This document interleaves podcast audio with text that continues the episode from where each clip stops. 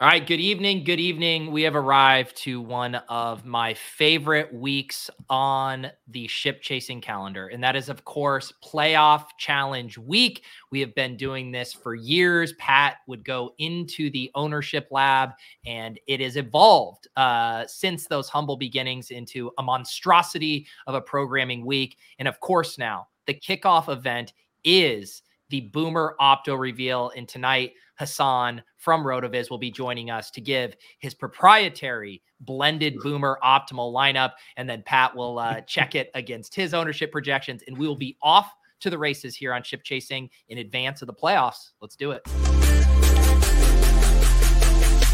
Pat Fryer Helmo. this is why. This is why I'm hot. Anita Han- Hanjob. Fix your sight. Jamar. Alpha play chase.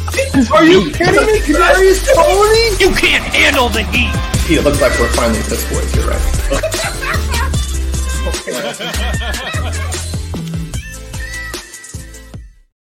All right. We got Pat Kerrane. We got Hasan. Gretch is traveling back from watching his Huskies last night. And uh, Blair, I believe, is dealing with power outages. You know, we're all fighting through it tonight. Uh, Pat and uh, Hasan, how are you guys doing?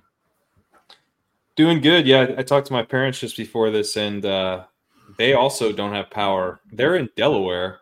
Blair's in Maryland, right? So it's like a big, big area um, affected by a giant storm, apparently. How about Hasan? How are, how is your internet holding up? I got I got a message from the uh, the power company that mine could be in jeopardy here as well. So we shall see. Mine mine should be good, but just want to say Happy New Year, y'all. Uh, we spent yeah. a lot of time at the Sizzler and at the Cracker Barrel and just mm-hmm. at the Ponderosa Steakhouses, just really grinding that beat, man. We do. Yeah. We got a bunch of people uh, chilling at the Sizzler tonight. We are packed, so uh, might be a delay in service. Everyone, just be patient. Um, Hasan, eh, you know, it's a wonderful time of year because you and Blair, you're firing over on the uh, the podcast feed. We got a bunch of content coming. You know, it, it takes the playoffs to really uh, get you guys going. Well, at least you. I mean, Blair's been grinding articles all season, but this is your Super Bowl week, Hasan. This this is it, man. Like, uh, what was it, like six years ago, where we declared war on Australia and also coined the term Boomer Opto? So please tell me that wasn't six years ago. I would have guessed like three at most. Dude, no, you want to know how I know it's more than three? Because I just realized I was doing the club earlier with Jack, and it was a three year anniversary of when I did my first Top Shot oh show with God. Jack. Three years. So it's definitely been like six oh, years no. since the Boomer Opto. Oh, no. so, oh, yeah. so we've refined this thing, though. You know, like we've taken it through many iterations. Um, I think I think adding in the Ponderosa has really sharpened the algo, though. You know. Mm. And the other thing is, Hasan, I don't know if you've noticed, but there's now competition in the boomer opto streets. Not only are there people in yeah. the Discord kind of spitballing ideas, but Fantasy Mojo tried to beat you to market with his own. He was calling it like the Sizzler Opto, chalk, chalk. Yeah, we know what you're doing. But he's biting the Boomer Opto. He is trying to get ahead of market on the Boomer Opto. Do you have any thoughts for Mr. Fantasy Mojo? You know, oft uh, it's it is a proprietary model and like mojo you need to suffer a lot of brain damage and a lot of gut health damage before you're before you're out here really putting in the hours all right? He's saying he's not, he's not a, enough of a boomer to do the no. no he needs to post a picture of himself drinking from the chocolate fountain at sizzler and then we're going to consider his membership yeah, Hasan, maybe let people know what do you think makes you particularly qualified to kind of get inside the mind of a boomer fantasy player? Uh genuinely uh probably just the brain damage. I'll be I'll be honest, guys. what happened to you, Hasan? Um it's just i don't know man like you go to you go to the cracker barrel one time right and then and then from there you get like their chicken fried steak mm. and and that that's it like your your brain sort of regresses to this like primal state and it just it just will never return it's just gone well, uh, we are very happy for all of the research you do to make sure. Yeah, thanks. Have... Thanks for thanks for putting your gifts to to good use here, son. Well, and one we, I would say we are. This is the first year. You know, we didn't get to touch base with you guys since the regular season ended. We had a really good team uh, the three of us, Gretch and Blair, the five horsemen. Uh, it won its league title impressively, although we kind of fizzled out there uh, in the sprint run, Hasan. Yeah, we uh just as a heads up, we finished well out of the cash, but we also finished like 400 plus bases from where we started, which which you know, and if you think about it a, little bit, like that's pretty good. It's unfortunate. I mean, uh, the thesis behind that team was the Jets and Garrett Wilson and Breece Hall and Bijan just having not really not having the spike weeks that we needed, despite like solid um playoff schedules. It just didn't, it just didn't come together for us. Because that could have been that could we, we really could have cashed that team. I was listening to the Roto World Fantasy Football podcast, and they were laughing because apparently at the end of the year, like some reporters were talking to Garrett Wilson. They're like, "I mean, you had a really good year." He's like, "I had a good year. This was the worst year of my life." That's like when we tell Hasan that our team is doing good, like during the week, and he's like, "We're like Hasan, it's like it's a good team." He's like, "This is the worst team of my life." yeah, it won. Finished first. I know. Hey, we we went we, we ripped off nine nine straight wins too. Like just an improbable and just an improbable run run out there. Yeah, well, we got it done, and because of that, I think we're really well equipped to uh to run hot here into the playoffs. How how else was the rest of your your year? How's dad life? You're always traveling. You're a man about town. You're a, a studious man. Are you still in school? Give the people the little uh, cliff notes on what you've been up to. Now we graduated about a year and a half, started a new, pretty demanding job, which is nice. Um, it's definitely taken away from the fantasy stuff. Unfortunately, trying to figure out how to get get back into it. Um, outside of that, you know, um, the dad life stuff is fun. Beat like it. It just it's really as you can probably tell, like it's just exciting watching them grow into like little people, especially when they get like little personalities of their own and they like they start interacting with you now we have like a tradition on Sundays where where I'll get like a, a second TV and uh, we'll have two TVs going, and um, I'm watching Red Zone, and she's watching Bluey, and you know she's. That's the dream, man. It's it's it's, the way to go. It's it just gets really it's just exciting. I mean, look, uh, look, my my, my pod co-host, he's done it three times, man. He's had sex three times. Yeah, exactly, three exact times. Uh, Mr. Sex Haver himself, Blair Andrews, welcome to the show. You got some internet? I have internet for now. We'll see if it right. holds up. Beautiful, beautiful. Uh, well, we're, we're happy to have you. To correct the record, you, you're saying you've had sex four times, Blair? Well, actually, one of my kids is adopted, so I can only okay, guarantee three. Him, but I have 4 I'm kids. back. Okay, so I was right. Sex three times. Exactly. Okay. Exactly. Yeah. Yeah, we are correct. Oh how did I not? How did how did that the first time I'm finding out about this? You didn't know that? No. I'm a very private person, as you know. These guys have been potting for like a decade, and Hasan just like, you have a fourth kid? fourth kid? yeah, I have four kids, but only sex three times. the boomer an extremely private person. um, Blair, uh, other than all of the copious amounts of sex that have led you here, uh, how are things going for you? Are you feeling uh, ready for playoff week? I am ready for playoff week. I'm feeling good. Um, uh, Hasan and I got one team together on our stream uh, on Sunday, and it already looks like we made some very bad decisions since it was during the Buffalo Miami game. But you got to start with the bad decisions, and then by the end of the week, you're making good teams. Wait, was it an underdog team that's fixed, or you just a, a shell for FFPC playoff challenge? You know you can edit it, right? You can edit it's a shell teams? here. Yeah, it, it's just a shell. You're what? Just, you don't have to stick with that one. No. we had so much conviction picking those players too. No, I actually no, I'm going to take that back. The reason you do have to stick with it, it's the same way whenever I build like a DraftKings lineup on stream, you have to put that in some contest because then you'd have everyone coming back to you, dude. What did you put that in? That fucking smash, 250 points. And if you didn't have it in something, you right? can't live with that guilt. That's true. That's true. Can't change it now. Um, shout out to everyone in the chat here. Kev drumming up some likes for us. Uh, my guy Sean sending a super chat. Beat the cash game king this week, so only right that I give some back. Congratulations, Sean. Shout out to uh, your appearance on the Gilcast, by the way. That was the most entertaining podcast I've listened to since the season started. It was unbelievably funny, just just They- delightful. And you had a pretty good week, right? Yes, uh, it was a good week. Uh, so lots of dupage, but as I told everyone, if you don't show up with the same lineup as me, you played bad. Um, even Sean saying he beat me means he played a lineup that projected worse than mine and sucked out because I played the highest projected lineup on ETR. So if you beat me, you played suboptimally, and if you lost, you played suboptimally. it's only if you dupe me that you played optimally. But Isn't the point didn't of have the same lineup, right? He didn't. He's, No. I, I was texting with Levitan how hilarious it was that I ran the ETR optimal, which happened to be a double stack on Cash Game Week, while he IKB'd a 3v3 off of his own site's optimal. That's so good. it's so good. Um Blair, what else uh, are, are you firing at everything? Are you are you doing some underdog drafts? Are you doing FFPC going to be in the mix everywhere?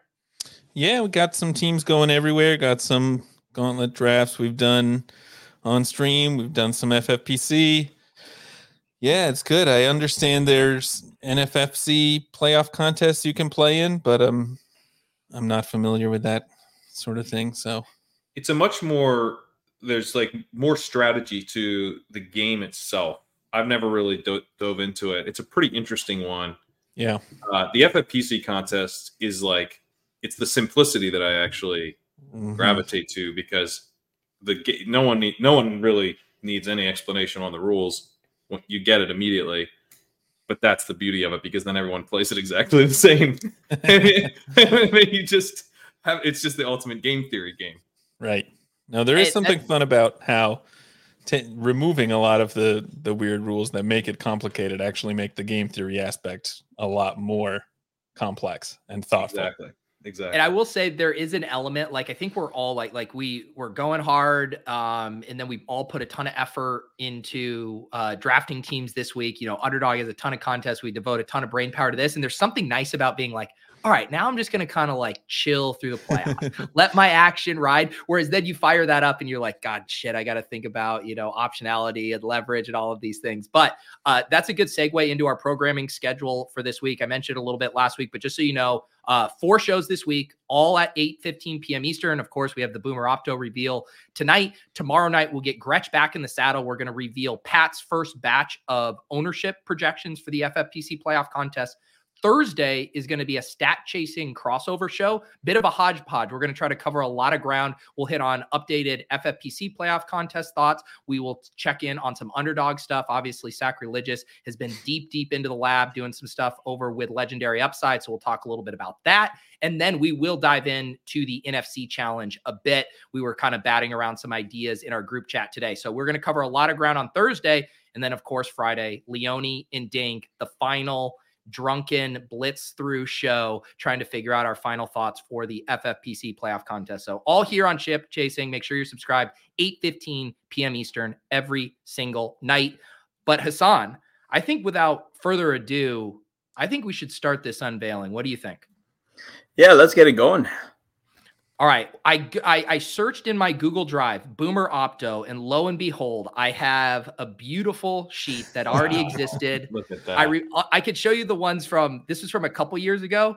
We had a Josh Josh Allen. Oh, this is from last year. Josh Last Allen. year, I was gonna say love you, Pat. Austin Ekeler. That's the only one. Uh, CMC, Justin Jefferson, AJ Brown. Can you read this, Grandma? Travis Kelce. People forget. Uh, man, I'm gonna ruin all my jokes. I could have just reused these. Uh, people forget FFPC is tight end premium. Chris Godwin, Saquon Barkley, uh, Ja'Marr Chase, CeeDee Lamb, Justin Tucker. There you go. Ave Maria, uh, Blair, and Jags D. That was last year's, but now uh, It's we are pretty on- dead on, if, if I recall. It was correct. very dead on. Yeah. Um. So Hasan, why don't you you can go in whatever direction you'd like. Although I think starting with what you think is just going to be the stone cold lock, the boomerest of boomery picks, definitely makes sense.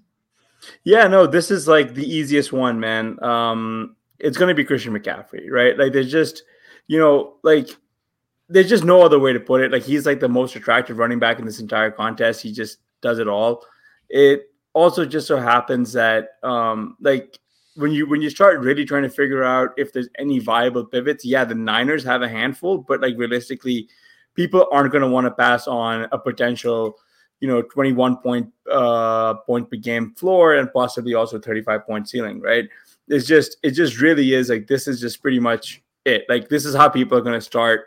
I mean, like it was right there in the thumbnail, right? Like like this is how people want to start their builds with uh, with with uh, Christian McCaffrey, the running back slot. Like there's just no way they're not gonna. I mean, you already saw people talking about how CMC was a one on one. Why not just get him where you don't have to pay anything for him this year, right?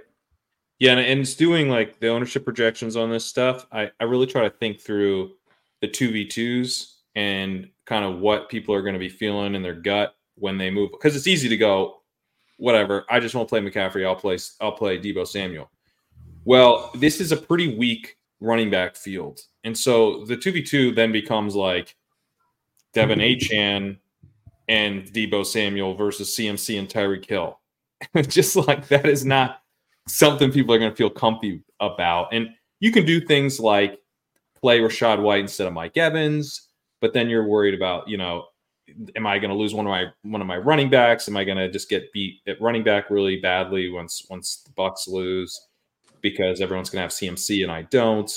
So I just I, I I just completely agree. I think it's going to be really difficult for people to get off CMC even though there are strong pivots on the 49ers. Yeah, and the the reason too and like we'll get into it deeper into the week, right? Where if you wanted to play a Niners upset, you know, you can start to entertain some other things. But when you look at the Super Bowl odds, when you look at how people are going to want to play this, they're going to want to play this as the Niners winning multiple games. The second you go down that logic tree, it's really, really hard to envision anyone outscoring him over multiple games. Blair, do you have any holes to poke in the CMC boomer lock button? I really don't. I think he's just the most obvious play. Not only, I mean, especially like you said at the running back position, there's no nobody else who comes close to uh, to giving you what he does at at that position. So you failed. I will say. Um, I was just going to say Blair failed because he had a chance to just entrench himself on the biggest Jahmyr Gibbs bowl in the industry. You were ahead of market all off season. You could have just really doubled down here and said Gibbs should be the guy there. The the problem is I want to actually play Gibbs in this contest, so I think we'll have that opportunity. We will. I uh, we will. I I've done so. By the way, my initial round of ownership projections, I'm gonna we're gonna reveal tomorrow, as you mentioned, Pete. Um, if you're a ship chasing member, you'll get those. If you're a legendary upside subscriber, you'll also get those. So um, support it, support the show, and you'll you'll get the uh, the ownership projections when we release them tomorrow. Uh, as as I was doing them though, McCaffrey was not the highest owned guy that I had projected. So curious about your guys' thought. Do you guys think he will be the chalkiest player in the field? I uh, well, why don't we why don't we go to Hasan? I, I, I believe Hasan's about to tee up who you think is going to yeah. be the the chalkiest player in the field, or at least close to. Yeah, I think this is like uh, this is like pretty much like a like a like a strong like a one B to like CMC one A in my opinion, but it's like it's like CeeDee Lamb, right? Like, like, like, there's just no way, especially following his playoff eruption, that you just don't want to play him. And like, there's no real solid way of playing the Cowboys. The skill players specifically that aren't isn't CeeDee Lamb, yeah. right? Like you're not. Imagine you're the two v two of Pollard, Deebo versus CMC CD. I don't, I don't even want to imagine that. yeah, or or or or if you start thinking about Dak at quarterback, then like it just reverberates through the entire like how do you go go through it as you go through the entire like lineup right yeah uh and that's that is the thing even though cmc is such a dominant pick he still doesn't separate from his teammates in the way CeeDee Lamb does. And I, have been in, liking using the underdog ADP, obviously a different contest, different format, but you know, Purdy uh, or sorry, Deebo and Aiyuk are both first round picks in that format, or Aiyuk sometimes falls to the early second. You look at where Pollard goes, you know, it's many, many picks after CeeDee Lamb. Like he is distanced from the next best player on his team in such a way that uh, I do agree with you guys that he could even surpass CMC here. Yeah, I was talking to Jacob Sanderson early in the week just about the contest. We were we were kind of chatting, and, and he was like, "How is CeeDee Lamb not ninety percent owned?" and I was like, I hadn't really dug in yet um, fully, and That's exactly where I have him. I have him at ninety percent. Uh, Yeah. I, I just think I think he's going to be the kind of chalk we we really rarely see. But it's like no one wants, no one really wants to fade Dallas to the two seed, um, and I think people are going to want to fade their opponent. Uh, so you're not going to want to fade both sides of the game. Uh, that kind of reinforces the already not wanting to fade them because of the two seed. You don't really want to play anyone else. You don't feel great about playing Dak. Uh, so yeah, I and it's one of those things where like not playing CD is not going to be fun. Like there in a lot of these spots, it's like man, God, the field's so overconfident. It's like yeah, they're probably a little overconfident. Like he should probably be like eighty percent owned. It- it's not. It's not gonna be fun. the thing too that kind of warps your brain with this contest is even if you want to play the Cowboys as getting upset, like just stone cold getting upset by the Packers, like if CD still drops 30, like he's going to be in the optimal lineup, even in one game, the way this contest works and how the other teams that lose are probably not going to have a score who separates from him in that way. And so, like, even in those scenarios, we're like, all right, I'll, I'll hard fade a Cowboys one and done. It's like CD could still bury you and keep you from the optimal. Yep. Um, Blair, any thoughts on uh CeeDee Lamb here? No, I think that's right. It's really hard to get away from him. Like in all scenarios where you project Dallas to make a run, it's hard to see how CD is not the guy you want. And like you said, even if they lose, it's hard to see how he's not the guy you want. So uh, I think pretty much everybody is going to be thinking that way. And uh, yeah, this is one where, um, yeah, it even feels bad, like you said, to to go a little bit off the board with the Cowboys because nobody else is very attractive. And I do think like if and we'll again, well, it's hard not to get ahead of ourselves, but like I do think you could in some loss scenarios maybe try a, a Ferguson, um, maybe a Brandin Cooks who's running really hot right now. But even like Pollard, man, it's like that guy can barely get there in super positive game scripts. Like, eh, h- how are we expecting him to get there in a loss scenario? Like, they're going to Yeah. be chucking it in any situations where they're in a trailing game script. So, man, ah, who if you have the stones to get to Pollard, uh, man, it, it'll be really fascinating, Pat, to see how much Pollard we end up with across our portfolio. I'm not gonna. I don't think I'm gonna be pushing for Pollard because it's like I don't know how we get to him. Yeah. No, it's it's some it's a it's an interesting one because I do think there's going to be interesting pivot points, but I don't know that moving off of CD or even or or CMC like CMC also is a really really strong play even at a lot of ownership because of the reason that everyone wants to play him. I mean, he's the he's the the smash running back in a weak running back field uh, on a team that's likely to make a deep run or you know go and win and win the Super Bowl. Um, so it's it's very it's very difficult. But I think CD in some ways is is harder than than CMC because at least with CMC you're like if you go to Deebo, you're live in two games to outscore CMC. Maybe the calf Yeah. strain, you know, but I mean you need the Cowboys to lose. I almost think you're better off taking like Jake Ferguson than Pollard.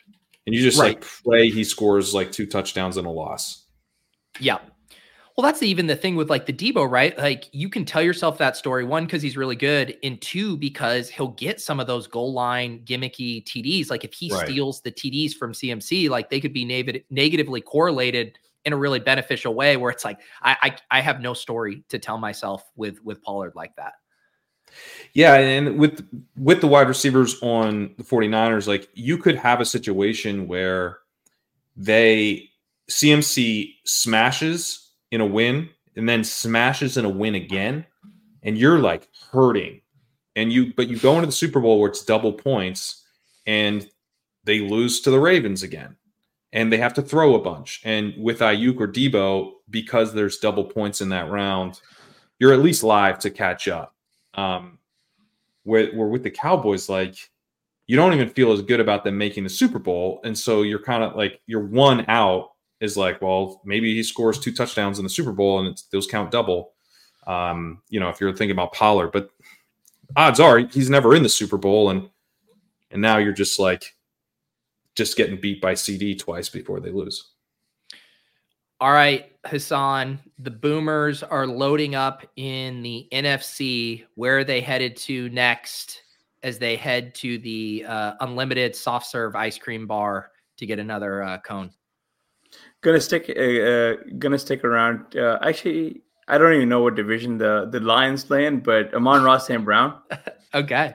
I have uh, I have really bad memory for like the divisions, but yeah, it's just gonna go. We're gonna go with Amon-Ra St. Brown. Um, we we discussed this a little bit on the repo, but I really think that again, Amon-Ra St. Brown is just such a strong play on Detroit. Like just from a chalk floor perspective, that you know people just want to get in their lineup. That I think that this is a team that has a lot of really interesting pivots, and I think why there's going to be a lot more ownership, like going ARSB's way, is because of that Sam Laporta injury, and people are going to be a little bit nervous, right? For and sure. and you really can't see people like clicking Jahmyr Gibbs because David Montgomery seems to get a lot of those high leverage touches, and then you know all all- like all roads lead back to ARSB. I think. Yes, and ARSB has a little bit, not quite, but I remember last year talking through. Um, was it was it last year when when uh, or was it two years ago when CMC was hurt and it was like the Deebo where you just felt comfy with him in any script, like losing Yeah. or winning.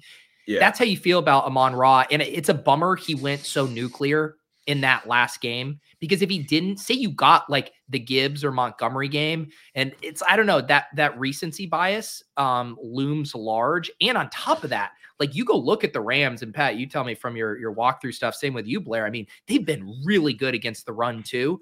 I, I think everyone's just gonna say, "Hey, I'm just gonna play him on Raw. I don't need to overthink this or get fancy." Um, even if they lose, I'm very happy with what I'm to get from him. Yeah, I think one of the things too is that we kind of preach year in year out, fill out a bracket, build a team that reflects that bracket. But we know the field doesn't do that in a in a real way, and often, you know, you will see teams that they where you don't have a player picked on both sides of the game, or maybe you get a kicker and a fade or a kicker versus a defense, and it's like, you know, one of these teams is going to win. And you will now advance a kicker or defense or no one at all, depending on how you've played it. But the field would rather pick the shootouts in round one in a lot of cases. And this is that shootout, right?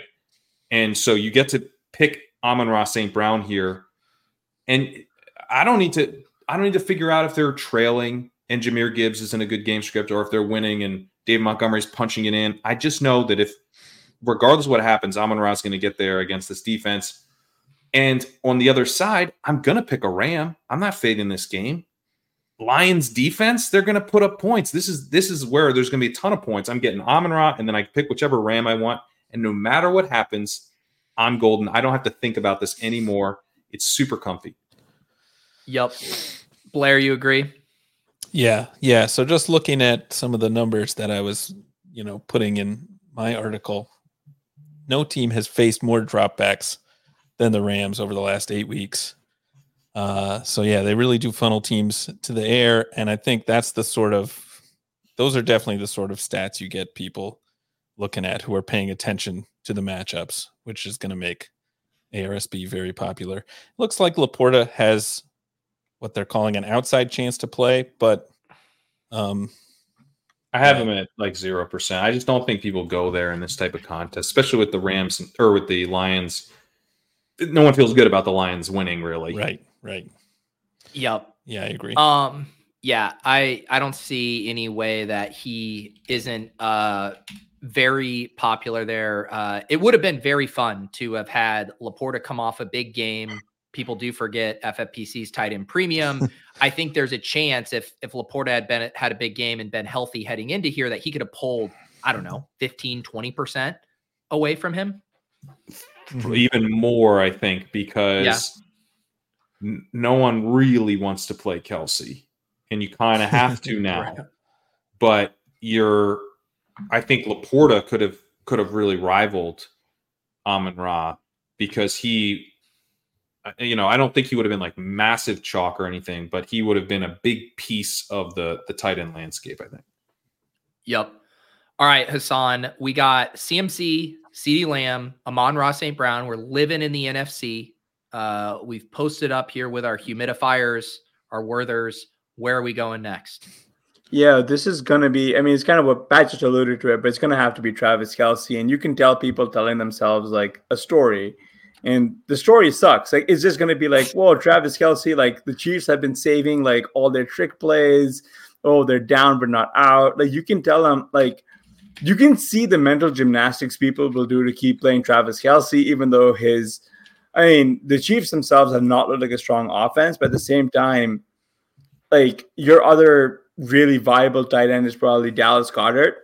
But like from a from a true you know optimal projections perspective, I just see Travis Kelce on like I don't know what you've got him at bat, but like at fifty percent of the lineups.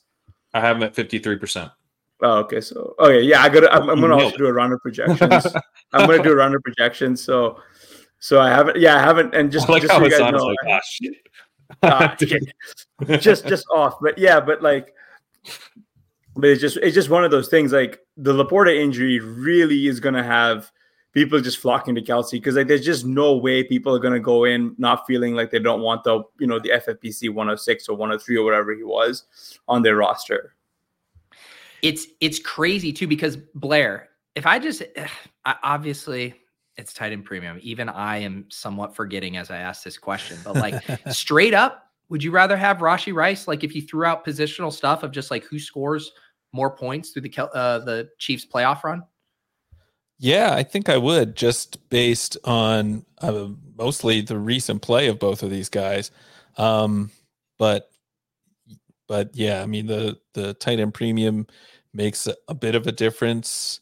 I mean that's the only thing where um, you know I do think Kelce is going to be the highest owned tight end, but I think there are some ways to play tight end position that are interesting enough that he might not be as popular right? You have guys like Njoku, you have Isaiah Likely, even you have uh, Goedert. Goedert, right? Yeah. So so um, this is a year I think where we might not get the the Kelce, um, you know, so I- overwhelmingly above the field. Yeah, that was my read that he wouldn't be like that at first, but then I think a few things. One, we lost Laporta, but two, we lost Evan Engram. Mhm. So that I mean, that's another we and then Dalton Schultz won't won't really get that much. So that's that's a big chunk of tight end ownership. And then I just I don't think people are feeling that good about playing Mahomes, especially with the Bills as the two seed. I think you're going to see quarterback ownership really consolidate to Lamar and Josh Allen. So uh, in, in years past, we saw Mahomes, you know, as a somewhat popular play. Uh, I think he'll be less popular than usual, just because you want to play the other quarterbacks as opposed to you're gonna you're not thinking about the Chiefs first like you you often did. So It- it, all just kind of pushes people to Kelce as like uh I guess I'll play Kelce. I do. I think I'm closer to Blair. I do think he he will still be the most popular Chief, but I think when you think through how down people are on the Chiefs, like as opposed to that Rams Lions game where people are going to look at that total, see shootout, everyone here is going to see the frigid temperatures. Kansas City, it's like people can talk themselves into Pacheco, they can talk themselves into Rice, and they can also talk themselves into soft fading Mhm. uh the Chiefs as well. Like I think you could say I'll play the defense against this banged up uh team too. So I do wonder if it gets watered down in a way. Like right now, I might bet the under on 50% Kelce. I think I would. Yeah. I think I I think I kind of still I'm kind of still with Pat. Although although I, I did I did play a lot around with the idea of like having Pacheco here instead of Kelce, like you said, because of the because of the weather. Um, and I think I think the one big thing that'll push people off of Kelce and onto another tight end, probably Goedert, will be uh, something that we're still gonna have to we're gonna have to all monitor AJ Brown's injury situation. That's a across big the- that's a big the thing. Yeah. that's that's gonna be the big one. Where do you have ownership on David and Njoku? Because he's the other guy who I'm probably looking at as the next candidate for most owned tight Uh, end. what do I have Njoku? Um, let's see. Njoku, I have it 29%. Yeah. I'm just thinking because, you know, it's either hard fade Cleveland, Cleveland defense, or Njoku. Basically, those are your only options. Uh, what Although, about Amari? I mean, Amari ripped these guys a few weeks ago. Yeah, just like just like I mean, No, we're, you know not, we're not what? even Yeah, considering you're right. Amari, who, who like was the hero Amari- of playoff baseball, or not playoff, Amari regular. is the most boomer pick in this contest. So you're right about that. The- I have Amari and Njoku dead even because I, I just and I- I, guess AJ Brown. If AJ Brown's healthy, maybe that pushes more people to Njoku. If he's not healthy, then people go Amari, and you can go more Goedert. So I think And- And I would say, Yeah, like, over fair. the years, too, like, again, the boomers, ideally, they want to lean in to the tight end premium and they want that pick to come from like a point of like dominance, right? Where it was like Mm. the, the Chiefs are going to the Super Bowl. All right, I got the 1.5. I got the guy headed to the Super Bowl. This is the first year it's kind of shaky, but that is the only reason I'm like playing devil's advocate to my own argument of why I don't know if they'll funnel all the way into Njoku because people will get so spooked about, oh, I'm going to lose that 1.5 if they go one and done or they head to Baltimore and get smoked. You know, like I think that psychology of like the zero at tight end might loom large, even though that's not ultimately like how the scoring of this contest works. But I do think the Kelce click will ultimately feel more comfy. I just think it's going to be maybe a little bit more spread out Chiefs wise. I could see that. Yeah, I actually lowered um, Kelce to forty eight percent based on your guys' feedback, and, and bumped Pacheco up to thirty. Um, but I don't think many people go to Rice. I think you're either going Pacheco and you're playing it like Chiefs win in round one and, and they kind of go through him in bad weather, or you just get the tight end premium and get tight end taken care of. I think Rice will be pretty low owned. Do you think many people go like, I know Mahomes hasn't played well, but he's the Tom Brady of our era. You just don't bet against him in the playoffs. I'm happy putting in Mahomes. I have him and Hurts at five percent each, with that in mind. Of just there's gonna be some people who are like, it's Mahomes, and then with Hurts, it's like I mean, tush push and all the scoring he has. Like, yeah. if they make a run, he's gonna be he's gonna be optimal. So, um, yeah, I think there are some people like that, uh, and you know, and it, it makes sense. Like if they make a run and it's more spread out, um, you have like Mahomes CMC in the Super Bowl, you feel pretty good about that. Yeah. Well, just talking that out, I- I'll probably be pounding the table for a little bit of uh, Rashee Rice in our portfolio. He does feel Yeah. like a good pick to me. I think he, Yeah. he's a, a good contrarian pivot. because it, in the sa- it's almost like the inverse of like chalk ARSB, where I can tell myself stories of like unpopular Rashee Rice getting there in both game scripts. Like Chiefs win 2 Mhm. games, Rashee could be optimal. They go one and done, but they get in a little back and forth with the Dolphins, and he's their their top pass catcher. Like I can I can Mhm. see that for sure. Um, all right, Hasan, where do you want to take us next? Can wait one thing before we Oh, go yeah. off of. I just want to shout out. There was a comment uh, from historical Anomal- anomalies. Uh, pro Kelce here saying boomers are forced to listen to Taylor Swift by their daughters. That's true. There is there was some good comments in here about how uh, the boomers were gonna handle them. I think Phil, uh, shout out producer Phil tonight, saying uh, that the boomers, uh, or no, here Nick first said boomers hundred percent think Kelce isn't Is focused it? But yeah, because of Taylor, and then Phil said uh, the boomers don't love Mr. Pfizer. that's also true. Yeah. So You okay. guys make some good points. Um. All right, Blair or uh, Hasan, where are we going? Um, we're gonna probably stick a wide receiver in the flex, and this isn't. This is also another just another easy pick. It'd probably be Tyreek Hill would be your one Miami pick, right? Like I think people are just gonna throw cau- like throw caution to the wind. This is like even though it's so there's supposed to be light gusts of wind or whatever, and it's supposed to be cold. I think people are just gonna say screw it. Like you want Tyreek Hill, like you know. I think De'Von Achane's a phenomenal, like just a phenomenal play in this in this contest. Is given how weak running back is, and people aren't going to necessarily want to play him. But like, it's really hard to argue against Tyreek Hill, especially with Jaylen Waddle's. You know, like if Waddle plays, like I would expect that he's more uh, decoy than not.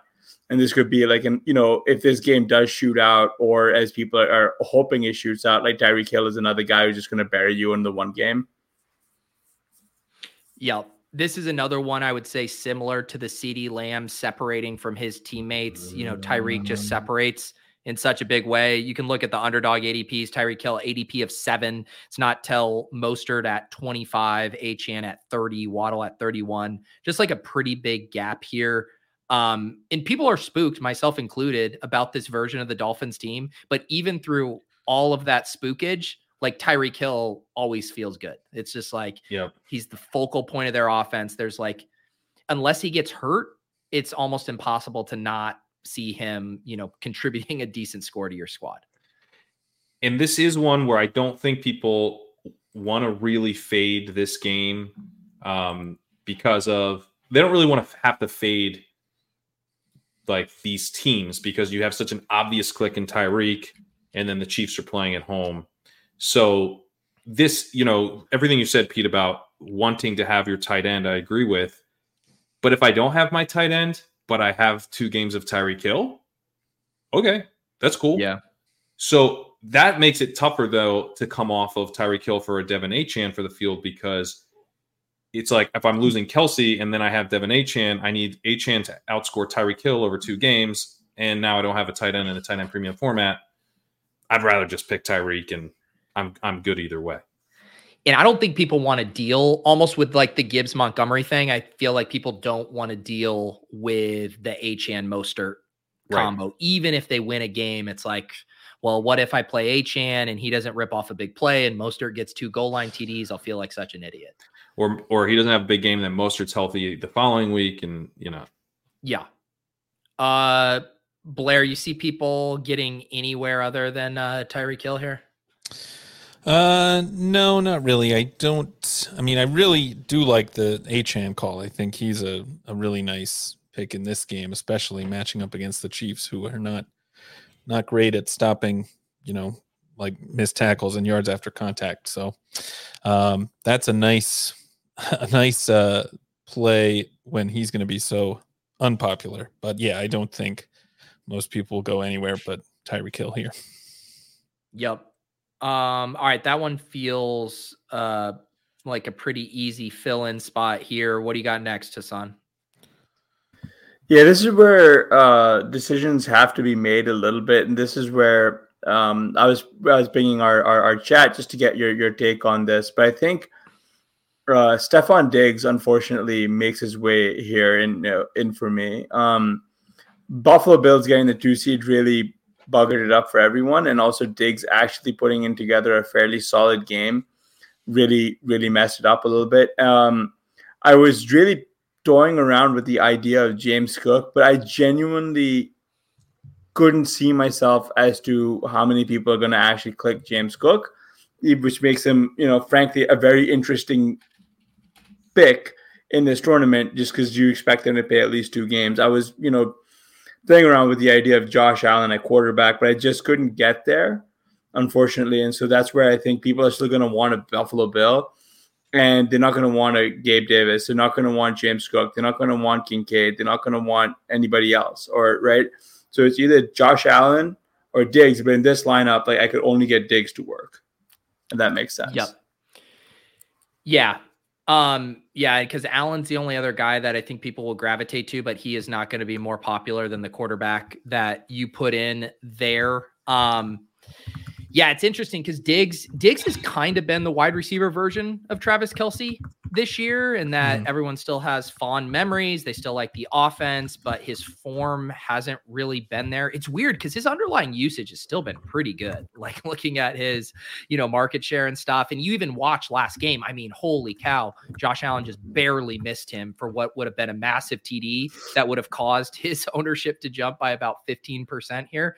Um, so yeah, I do think ultimately Diggs will be in the boomer opto, but not in a way that maybe fully separates him from Josh Allen. Like that push pull, I think will be pretty interesting this week.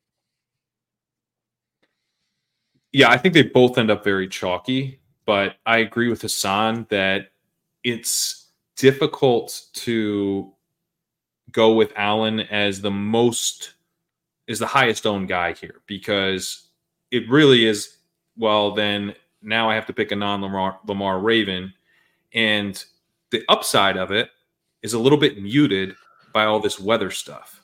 Like they're going against the Steelers. The upside, right, is that they're basically getting this free extra game against the Steelers that everyone expects them to win. And so, you know, you're getting the quarterback who gets to play four games and it's a high scoring quarterback like Josh Allen. That's super appealing. And in a lot of cases, you know, different versions of the season, Allen would be like mega chalk with this setup. But because you're not as excited about his scoring in this game, and then like there's just not a, a Raven that's a fun click at all, I think people probably just play it through Diggs more often than not. Yep. And if you do the 2v2 thing, right? Like the only guy you would consider would be Zay. And if you're doing uh like a Zay Josh Allen versus Lamar Diggs, like the boomers are going to side to the Lamar Diggs side there. Mhm. And it is such a bummer that we don't have a healthy Mark Andrews because then all of a sudden Yeah. he becomes the pole position tight end, quarterback gets further spread out. Uh, Yeah. That's a bummer we don't have that. It's Um, interesting because if Buffalo had lost that game to Miami, you would you could see some kind of fade of Buffalo being one of the most popular positions. Um, but just because they have the number two seed, I think you can't fade them. I wonder how many people are gonna play them through the kicker or defense anyway, just because I- they're I not have- that interesting. I have 97% of the fields playing a, a bill, Yeah. Right. not counting kicker D. You know, The- Yeah, the the thing is is like it's the same thing with how people think through the CMC stuff like pe- the field will naturally want to play the the buy team as headed to the Super Bowl. Like that will be the default thinking. And if you're doing that then you're going to want to play their best fantasy position. So it, I I think it's certainly viable to like soft fade and do the Tucker stuff or do the Zay Flower stuff but the Boomers will be playing the Ravens to the Super Bowl in a very weak AFC and they will want to capture all of that through Lamar Jackson. I mean, even if you had a healthy J.K. Dobbins, I think Yeah. you you'd have less Lamar. But it's just like, man, it's really just Zay Flowers, and I mean, you you'll see some Zay Flowers ownership, but it's not a super fun click. So Isaiah likely Hasan, not can a I fun can I do this while we're we're comboing Yes, sir. this conversation? Yeah, absolutely. Yeah, this is. I mean, but this is where like we had this discussion, but this is really where what makes this like the boomer optimal versus like you know a lineup that actually has a story to it, right? Like this is just how it's. It's, it's unfortunate, but this is how it's going to be, right? Like, and then people can talk to themselves into. Lamar's got all the rushing usage, even if he only plays two games, he's going to put up like three games worth of production, right? Like you just get all the all the arguments, and like like who else are you going to play? You like like Gus Edwards is probably going to catch what two and a half percent ownership. Likely he's going to catch like five percent ownership. Like like like you're not you're not actually going to be playing OBJ or Nelson Agholor or any of those guys, right? So, I mean, the uh, the only other one is uh like again. Tucker could be one with Josh Allen at your quarterback position, and then you essentially play the lineup as a as a Baltimore will lose to Buffalo, who will play, play four games, right? But I just cannot Yeah. see people playing that. Yeah, because that'll be people who soft fade um The number Baltimore one and say, hey, Cleveland or Houston goes in there and upsets them. I'll play Tucker or Zay.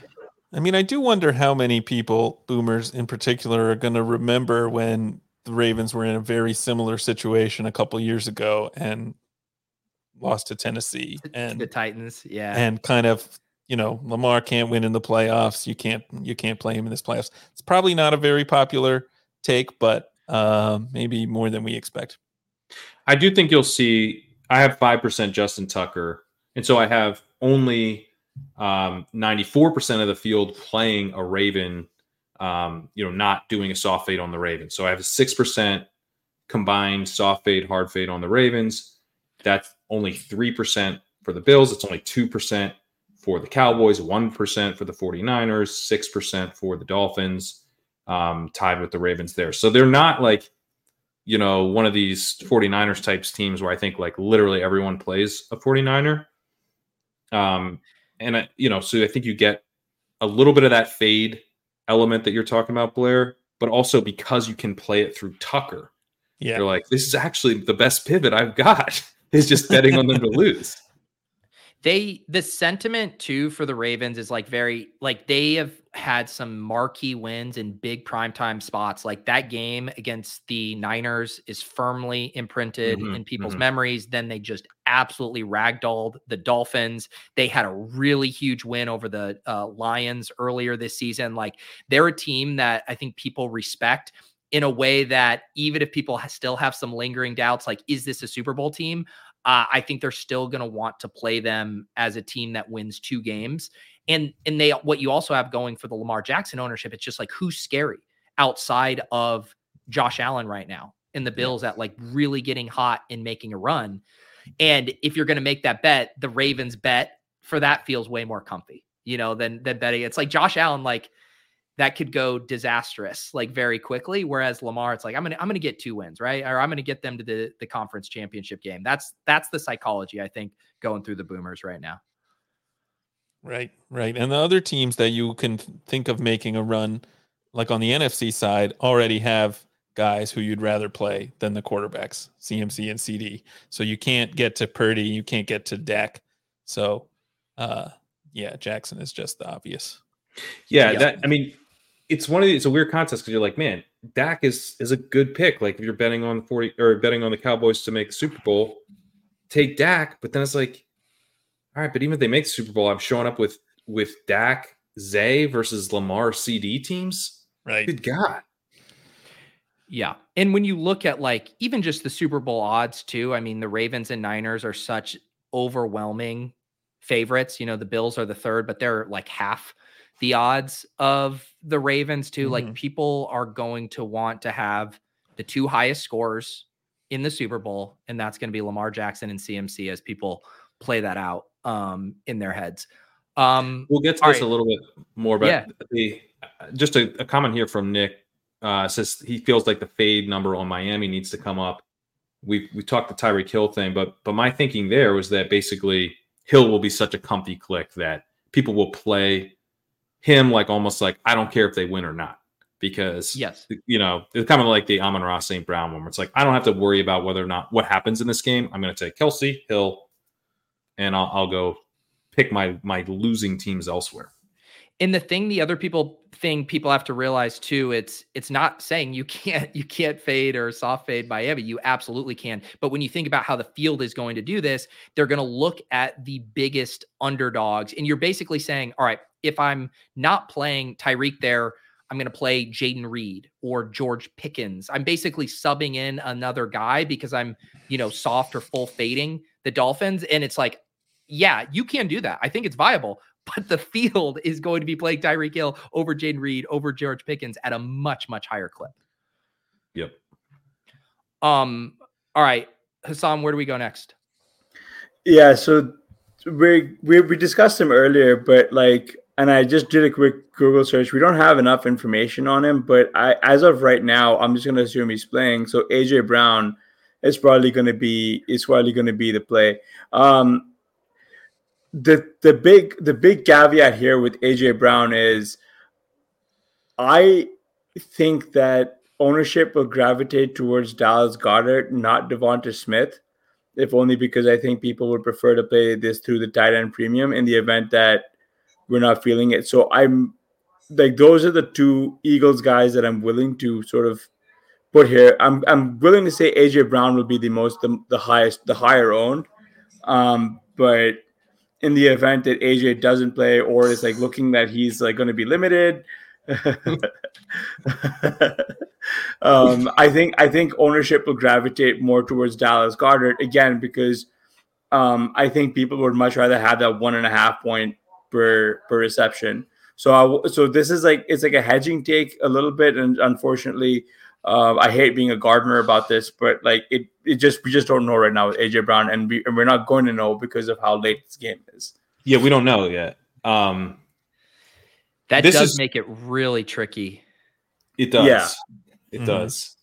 The the thing I I'll note, you know, as we talk about the Miami hard fade, the the Eagles hard fade is going to feel better than Yeah. the Dolphins hard fade because AJ Brown's not going to be as fun of a click as he usually is. And Goedert, while I think will be the secondary Eagles chalk. I have him above Smith as well. Um, I mean, he didn't have a great season. He was banged up this season. It's kind of a disappointing year. Like, you're not excited to play Dallas Goedert, you know? Like, you'd rather play. I, I think you'd rather just go Kelce, uh, Tyreek. Don't have to think about that game. You know what? I'm going to fade the Eagles and take Rachaad White. Now I'm really. Yes. Yeah.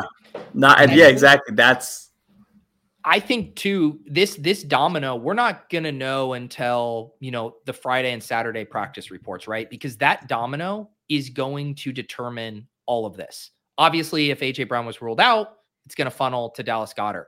If it is like legitimately up in the air whether he's going to play or not, people might just throw their hands up in the air and be like, I'm not dealing with this. Like I'm going to either soft fade or full fade it. And then if he's in and it's like AJ Brown's good to go, got in the full practice, then I think we're back to him in the boomer opto. But like those three scenarios, I think are going to send us in three different directions based on, you know, updated reports before lock. Yep. I could I could see the Eagles maybe falling. Like if AJ Brown, if we we just don't know, like we it's like really we just like God, I just don't feel good clicking him, but I also don't want to click Goedert. I could maybe see it going to Elliott. Yeah, Jake Elliott, yeah and people playing the Tampa Bay side of this in a in a bigger way. Yeah, one hundred percent. Especially because Tampa Bay is the home team, and there's two viable players there that you can you can really jam if you want. It's like like especially because people don't like the running backs, right? And like the idea of getting getting a or finding a good reason to play Rachaad White, you know, I, just make people happy. I, I honestly think, well, I guess we'll get into how thin running back is, but I also wonder if people might say, like, fill out the lineup and then be like, you know what? If AJ Can't goes, I don't even like this spot. I'll just pivot it straight to Mike Evans, who gets to face, you know, one of the worst secondaries in football at home. And I don't even have to really rechange my lineup. Yeah.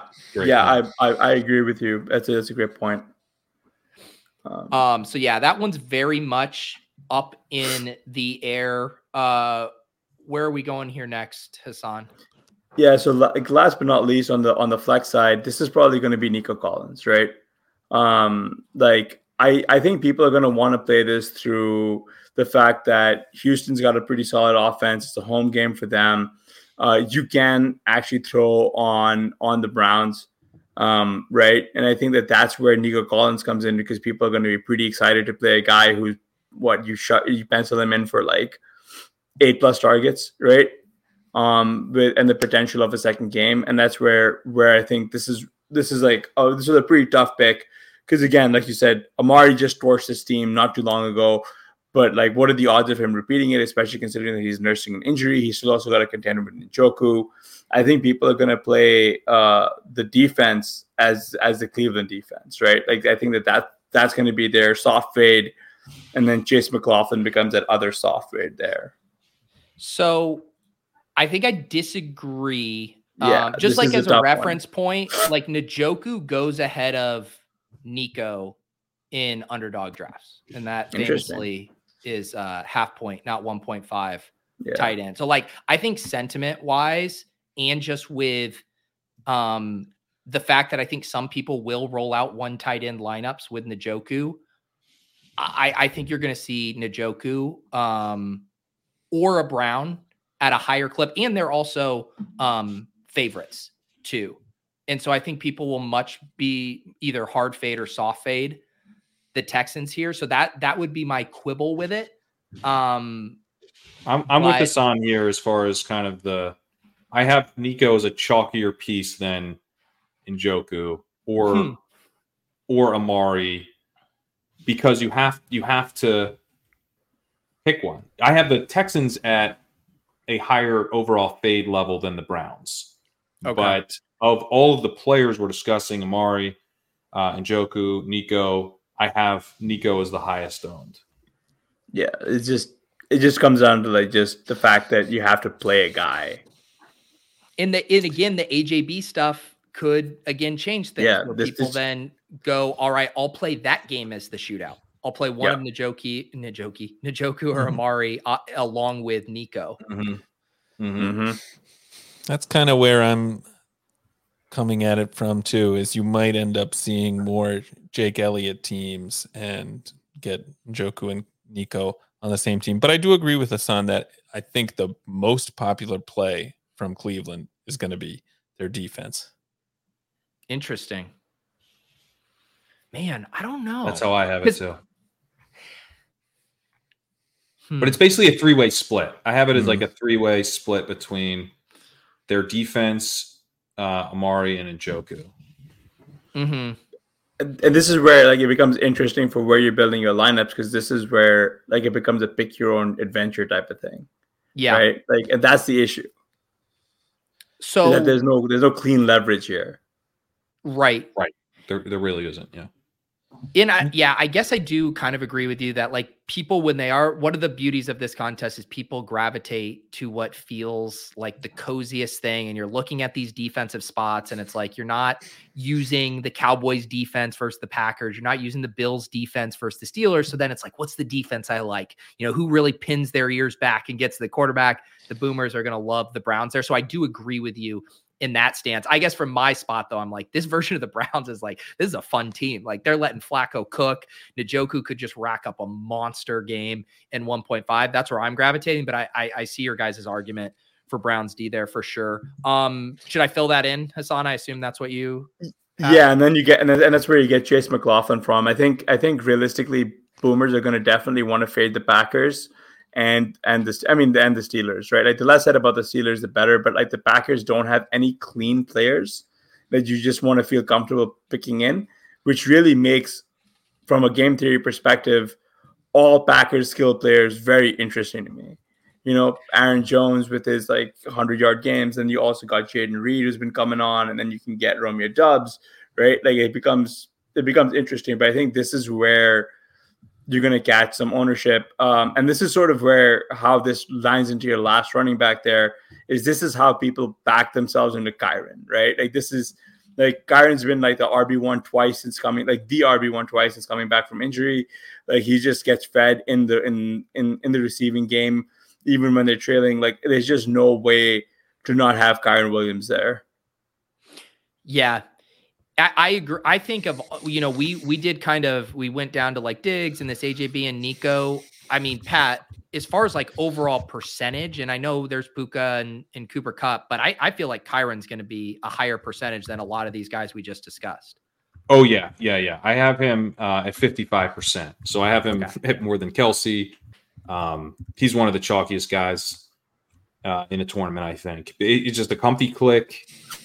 Running backs not a like. It's really him and CMC that you feel good about because even like Rachaad White, you're you're going yeah, but do I even want to pick the Bucs? You know, and I think Yeah. that's where the AJB stuff comes in because I think let's say AJ, let's say people just really don't feel good about the Eagles. It's funny because I did the Boomer Opto on my own, and this is exactly what I had. I didn't we didn't we didn't discuss before this. So I I am in complete agreement. But I do think that the AJ Brown uh, part of this creates a- an, an alternate Boomer Opto where you go Jake Elliott, Rachaad White, uh, David Njoku, and and the Texans D is is probably the way people would play that. Or maybe or no, sorry, Steel. Let's say Steelers D, Texans hard fade. Yeah. I agree because Yeah. then you because then you're just playing the Browns to win, and like it doesn't matter what what the the Texans do at all. Right.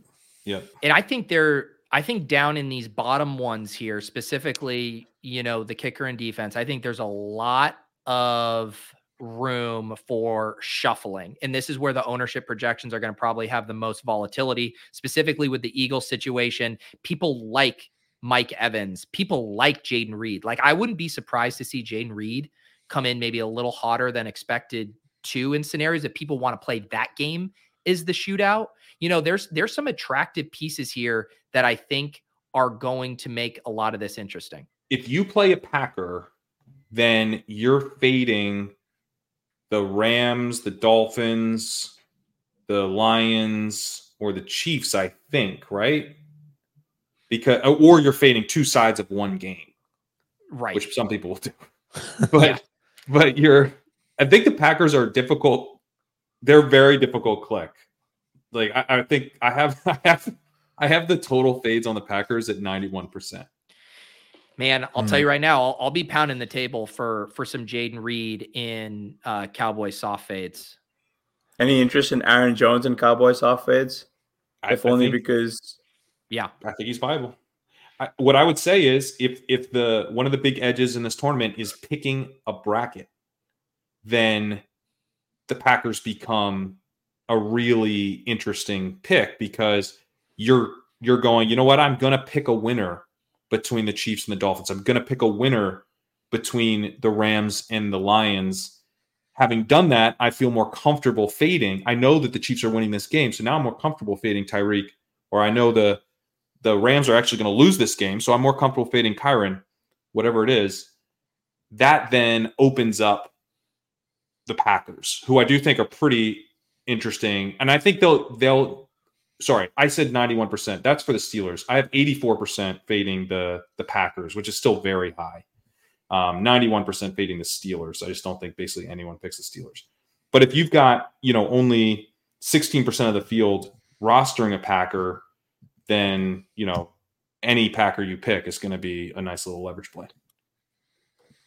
yeah, yeah, and that's and that's how you play your CeeDee Lambs and your CMCs on the same team, right? Yep. Yep. Yes, it, Yep. but like Pat was saying, you then have to pick a loser in one of Yeah. those other games that people would prefer to play both sides. Um, but it's Yeah. like, like you said, it, it seems crazy, and this is where the ownership disparity between the likelihood of like even Jayden Reed outscoring Tyreek Hill, where they both lose, much less the leverage scenarios where the Packers upset the Cowboys and the Dolphins lose. Like you can just be you could be pulling away from just such a large swath of the field with that single pivot. Mm. I think Kyren becomes a really interesting fade because the Rams might lose this game. And you like the the Lions are an attractive uh, opposing team, but partly because they don't really have a great pass rush and you can pass all over them. That's that doesn't have that much to do with Kyren. So like you could have you could have Puka go off Yep. and you don't have him And but that it. doesn't hurt you so much because he's not the chalk, right? Or you could Right. have Kupp go up. Yeah. Kupp could Kupp could be ten percent. So Yeah. he goes off, and you're like, ah, shit, I wish I had more Kupp. But I got Jayden Reed, and Jayden Reed had a really nice game, and Kyren duds, and Kyren be Kyren loses to Reed. You can still win by by. And by the way, I think Kupp is going to be a pretty sweet play as well. I agree. Yeah, Kupp. Both Kupp and Puka, I think, are going to be very nice plays. Yeah. Yeah, this is this is going to be fun because I want to say in previous years, like when we've gone through it, I I feel like some of the boomer chalk felt even more obvious uh, than this is this year. I mean, it, it gets dicey down there, partly because of Travis Kelce and Stefon Diggs, you know, not having awesome years. They just before those guys would come preloaded in this stuff. Yep. Um, Blair, any other thoughts on how this uh, shook out here from a boomer perspective? Uh, no, I agree with with all of this. I do think. Uh, I mean, yeah, I think Kyren is the most likely Ram to pull in this kind of ownership. I think that people might see the matchup against Detroit and say, "Oh, this is a game where we need to play Puka or something," but uh, there just aren't any other running backs you can play that you feel confident about. So. Yeah, Yeah, I mean, I can see. I like this as the boomer opto. I can see some of these not being necessarily the most chalky plays on their team, like with Njoku, um, with uh, you know maybe Rachaad White or Mike Evans instead of McLaughlin. But Do you know where I could maybe see some 2v2s? And again, not saying this is the boomer opto, but maybe higher than expected. I think people could talk themselves into some James Cook and then Mm. talk themselves into some Puka to where that 2v2 maybe isn't as big of a stretch as you would maybe think. Th- Ah, yeah, that was yeah. th- that was one that I was like contemplating as well, like a two v two on because I, I really thought Puka was initially I thought Puka was going to be the chalk, so I had that, and then I had James Cook. I thought a lot more about it, and I just realized people this like they just can't click James Cook that much just because Josh Allen gets all those rushing touchdowns. James Cook doesn't get a lot of receiving work. Like it becomes really challenging. Yeah. And It- but like I agree with you. I, I could see it. I, I can see that. are you are you sure that Cook has played more than Dalton Kincaid? Yeah, that's that's the issue, right? Like, well, like, how many I- entries is Liam putting into this contest? Yeah. Help I me mean, answer that question. Uh, Do you think Rachaad White comes in as an attractive running back option if you want to play Puka?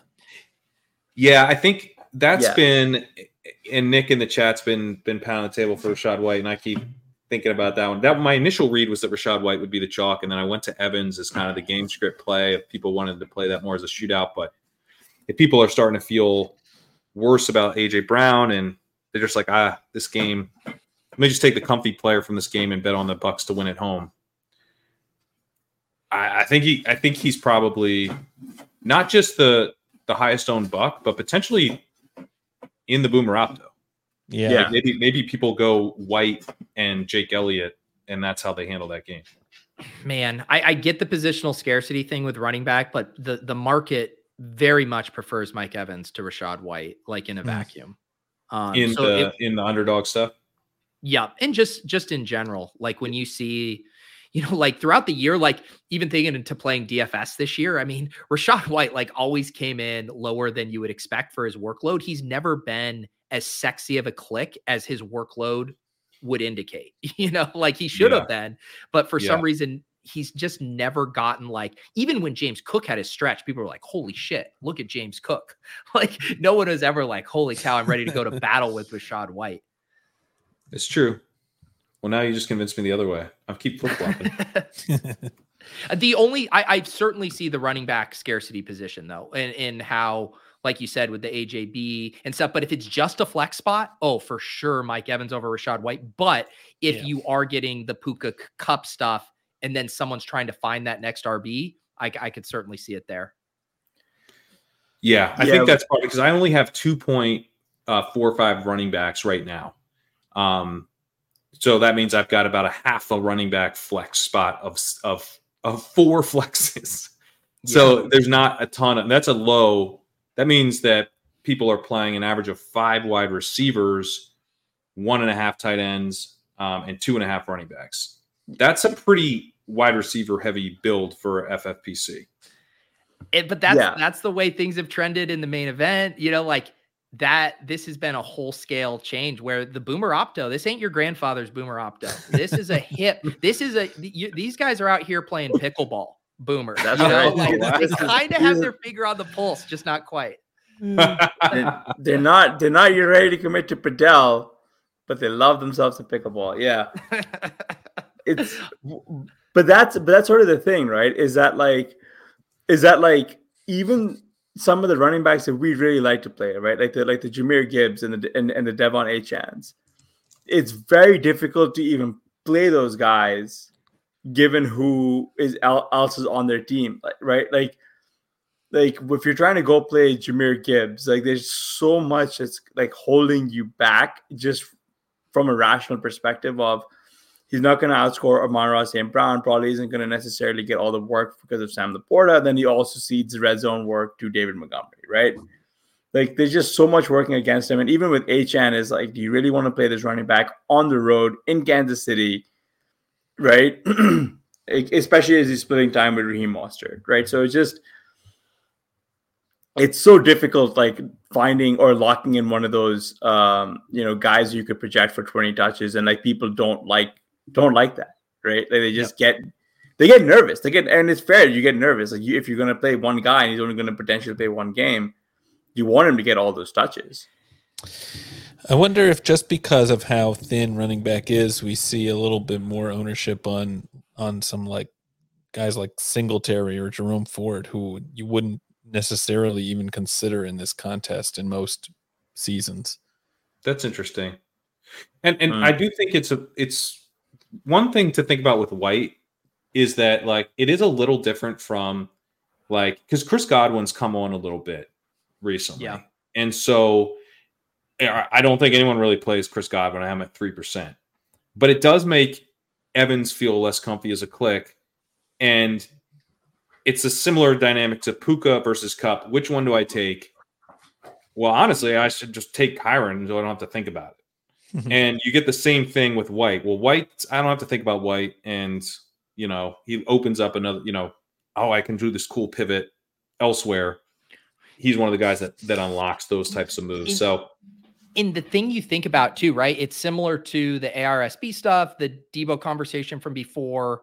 The running backs who catch passes feel good in both game scripts where people aren't going to be worried about, okay, the Lions are rolling. Well, guess what? Kyren's still on the field. He's still catching passes. They're still drawing up screens for him. The problem, I think, when you go to the Singletary Ford stuff, not that I don't agree with you, Blair, but just from a thought process, they're like, what if my guy gets in a negative game script? And all of a sudden, Jerome Ford's not even on the field anymore, or Devin Singletary's not even on the field anymore in those scenarios. It doesn't feel comfy. And so then you look around the landscape and it's like, which backs even catch passes? Okay, you're going to play seven and a half point road dog Aaron Jones as one of your two. Are you going to play Jahmyr Gibbs in a split backfield and not play Amon-Ra? Like it's the running back spot is so so thin this year from like a comfiness perspective. Right. Do you guys think Aaron Jones catches anything at all? Because that's that's one of the spots like maybe I was- need to raise him slightly, like you know, four or five percent, and bring that fade down just a tad because it is kind of an obvious spot where you like you're like, oh, I'll, I'll play this game as is kind of a shootout, and he he's good, and he, you know he's not a game script dependent back. Right. I was actually thinking that because you have that element of the running back being thin. You have not really anyone else on the Packers that's that interesting. You also have kind of the recency bias with Jones coming off 300 yard rushing games in a row, um, and also being a guy who who can catch passes. So yeah, I can definitely see a case for for Aaron Jones catching some. Yeah, I think it'll be very small. I my candidate to surprise from a running back ownership perspective would be Pacheco because I Mm. think Kelce I agree. feels so thin. People have been pretty stoked on Pacheco just They when he's have. been playing. Workload's been good. I could see him being that guy, and people like that. They're playing that as a Chiefs win. It's cold. Yep. We're at home. We get the win. Um, I'm going to roll with Pacheco there, who's been the engine of the offense. To to talk the larger market though, Kelce is still going first in the underdog stuff. Yes. Um, and the running backs there, you know, that that can be a difficult spot with the way that contest works. You often kind of need the running back. So, um, But the spread isn't big, Pat. It's tw- it's a 15 versus 20 ADP, even for Kelce and Pacheco right now. it's not, you're right. It's not big and Kelce's been falling, but you know, with the tight end premium, like that Mhm. format, I think boosts Pacheco and this one boosts Kelce. True, true. Yeah, that that one will be interesting. I would say like just the pure strength of the boomer opto, even almost from like a points per projection. Like each year, if you would have like done it, you know, used one of the, you know, duration of the playoff rank projections, like I think this one would have to project worse than in so many previous years. Mm. I think it just does because the running backs are so weak, And the tight and end. then and the tight end. Yeah, Because you used to, you would have gotten a monster projection on Kelce any of those previous years. hmm Like you, like like it wasn't even a question. Like the, the question was, how can you still play Kelce around all the rest of these guys, right? Like like how like how can you not not play Kelce? It was like the CMC thing. Like how do you not not play him, right? Yep. So I've been adjusting the Kelce ownership down as we've talked. I'm, but I've I've not been adjusting Rice up. I've actually lowered him slightly as well. JGFC asked where you think the Rasheed ownership comes in. Where do you guys think he lands? I'd probably you- have him in like the yeah. five to eight percent range, right? Oh, wow. I have him at eight percent. Yeah, I think that's man. right. And I think it also makes him one of the best. just the, one of the the, tournament. the See, best, my easiest my picks. initial thought was going to be more like twenty percent, but no, no, I think man. people go to that be- Pacheco. Pacheco. You did wrong on that. one of the one of the, the kind of the lasting and maybe maybe we'll slowly change this over time but we've been doing content around this around this contest for years and and it's if anything i feel like the chalk has been consolidating even more um, Yeah. people don't break ties evenly or like 60 40s don't go 60 40 they go 80 20 people go 80 20 on 60 40s in this like small form. field DFS ownership. Mm, the smaller yeah. the stakes, Yeah. the more the chalk. It's condensed. just the, Yes. it's just that Travis Kelce is just not uh not a comfy click. And I have Pacheco- Pache- I've got Pacheco up to 35 Pacheco Yeah, maybe. that's- during, during the pod. Yeah. See, But- I can see those three maybe not maybe not splitting it evenly, but I I would I would guess a much closer uh spread between those three guys. between between Kelce, yeah Pacheco, and Rice. I don't. I see. The thing is with Rice is I is like he only came on towards like the end of the season in like classic rookie wide receiver fashion, and I still think I still think people are gonna like dock themselves into the Chiefs are gonna do what the Chiefs always do, and they're gonna unleash like Travis Kelce in the playoffs. They've been saved. Like like whatever bullshit narrative you can concoct in your head that's pro Kelce if you were to say it out loud right now, like I guarantee it's going through someone's head as they, as they're putting Kelce into their into their lineup. Like like oh no, they're gonna play a lot of this short field stuff. There's gonna uh, why else would they not throw it to him during the regular season? They were saving him for the playoffs. You know, like they're gonna scheme him open, all sorts of bullshit, just whatever you can think of. It's it's it's gonna take whatever mental gymnastics it takes to get Kelce in there. Yeah. that's why yeah, that's why the Rice stuff is so fun because you think about, you know, if the Chiefs get down in a negative game script, okay, maybe Pacheco's not on the field as much, you know, like that scenario where it's like I you know, Rice could just out target, you know, Travis Kelce or or be the guy even in a negative game script where he's out there like they could have a game where he's the engine and then they go on the road to Buffalo in the divisional round and he's the guy in garbage time as the Bills are pulling ahead. Like, I don't know. Rice has so many outs to me, game script wise, relative to these other guys. Yeah, Yeah, I think Rice Rice Hill is is pretty fun because you're betting, I think, more clearly on the uh the Dolphins to win that game. And if they don't, you know, you're still okay. You don't feel great with Rice versus Kelce over two games, but you're not dead. Um, and then I think Pacheco pairs better if you're fading Hill. Don't you think? Yeah, You're 'cause, kinda like, more it- betting on the win.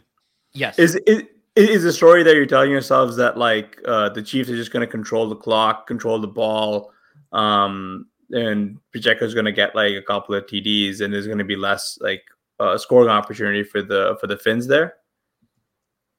Yep. Yeah. Yep. And you're betting, I think you're betting like Hill didn't have a good game right against the Chiefs the first time, and you're betting Mm-hmm. that maybe they can limit him and then he goes away. Because you're betting if you're fading Hill, I think you really do want them to lose. Like Well, that's what I was. I was just going to Huh. bring that up because I do think that's going to be a really stark dichotomy of I'm going to play Tyreek Hill or I'm going to full fade. I mean, Achane's ownership could be A just chance going to be so mega low. three if that percent, don't- man. Do you you think he'll be three percent? I don't Well, I think he'll be three percent, but like, but like, it'll definitely be low. I think he's Rashee Rice territory. Okay. Five I to had him at 12, but that's probably a little Yep. spicy. I mean, Mostert still goes ahead of him on underdog, which seems that's crazy. To weird. me. Isn't that so weird? It's very That's weird. crazy. Like That's- they might that's actually one game and legitimately he might not play in it. Like, why does he go ahead? I don't get it. It's a good Uh, question in Recip the asked a good about- question. Yeah. about the the possibility of two tight end teams. My sense is Mhm. that in past seasons we've seen a lot of those, and two tight end builds have been pretty popular. I wonder, uh, Yeah. do we have any any numbers on like past seasons on that, and do Yeah, we have I, a I can sense pull of that up. how popular that's going to be this year? So This year, I mean- to there was on there was an average of 1.3 1.4 tight ends. Wow. So Wow. that and that was that was pretty low. I had projected Yeah. That was a better 1.5. tight end year. Yeah. hmm Yep. Um so that was that was a surprise to me. I over projected tight end by a bit last year, um, although not by a ton. And I have it pretty similar this year at 1.5, but maybe I'm over projecting again. Um, the actual uh, projections last or two years ago was 1.8 tight Mhm. ends, and I had it at 1.85. Um, and then let's see if we get 2020. Do I have that? Yeah, 2020. It was I had projected 1.5 that year, and it came in 1.25. So, so that was that was quite low. also with a And this is all- smaller lineup, right? That's true. That was before the playoffs expanded. So, and I guess Yep. it was 2021 as well. Um, yeah, so that's true. There were there were two less flexes. Yeah. Yeah. It's Uh, like I think I have one more has for you here. Uh, no, I don't have the 2019 loaded in. Yeah, I mean, I, I think you could argue that tight end is even weaker than running back this year. And we just talked about how fucking weak Yeah, running back yeah. is. Yeah, it's it's it's just like like I if you like, just taking the boomer optimal right, and you were if you were to pivot AJ Brown into Dallas Goedert, and you were to Yeah. fl- uh, flip out Nico Collins into David Njoku, you could see people going all in there, right? Like, but it's really difficult to see a lineup that won't have a Kelce in it. If you you know what I mean? Well, how how much do you guys think people actually play? Let's say AJ Brown is expected to be like basically fine. Mhm. Um, how much do you think people actually play Goedert over AJ Brown? Oh, then it's just going to be AJ Brown, dude. Like I think you'd have him at like fifty five percent, right? Because Okay. because like the, the the one guy who we really haven't talked about is the starting running back for the Philadelphia Eagles and D'Andre Swift, right? Yeah, but everybody hates like him. nobody I have him at three percent. Yeah, exactly, and like that's that that feels fair. Like I think you'd rather play Hurts over over Swift. Like it's just it's such a bad running back pool that it's so difficult to actually like just clicking that name just is like what are you doing? Like it's like it's like clicking Tony Pollard, you know what I mean? Last Yeah. year, I projected Miles Sanders at five percent, coming off of the year that you know he had that was significantly better than D'Andre Swift's. I would say. Mm-hmm. Um, oh, it, it was better. He came in at three. Yeah, So it's just, I could be hot on DeAndre Swift at three. He might come in at one or two. Yeah. Um yeah, I, I think when you you factor in so many things with their form, I mean, Devonta Smith isn't, you know, hasn't been hundred percent either. Like Goedert will be the de facto if there's true uncertainty with with AJB. Or or people just go to the kickers. They go Yeah. to the kicker or they they just fade it. Yeah, that's going to be the one I, I tinker with the most over the course of the week. I think is how people play the Eagles, because how they play the Eagles then has uh, it, it, it factors into how they play the Bucks. It factors into to some extent how they play the Browns because Njoku and Goedert have some connection in terms of their ownership. Uh, it'll factor a little bit in how people play the Chiefs because of the the Goedert Kelce stuff. So the the AJ Brown news, I think, is is by far the the biggest one Yeah. that you keep an eye on for this contest.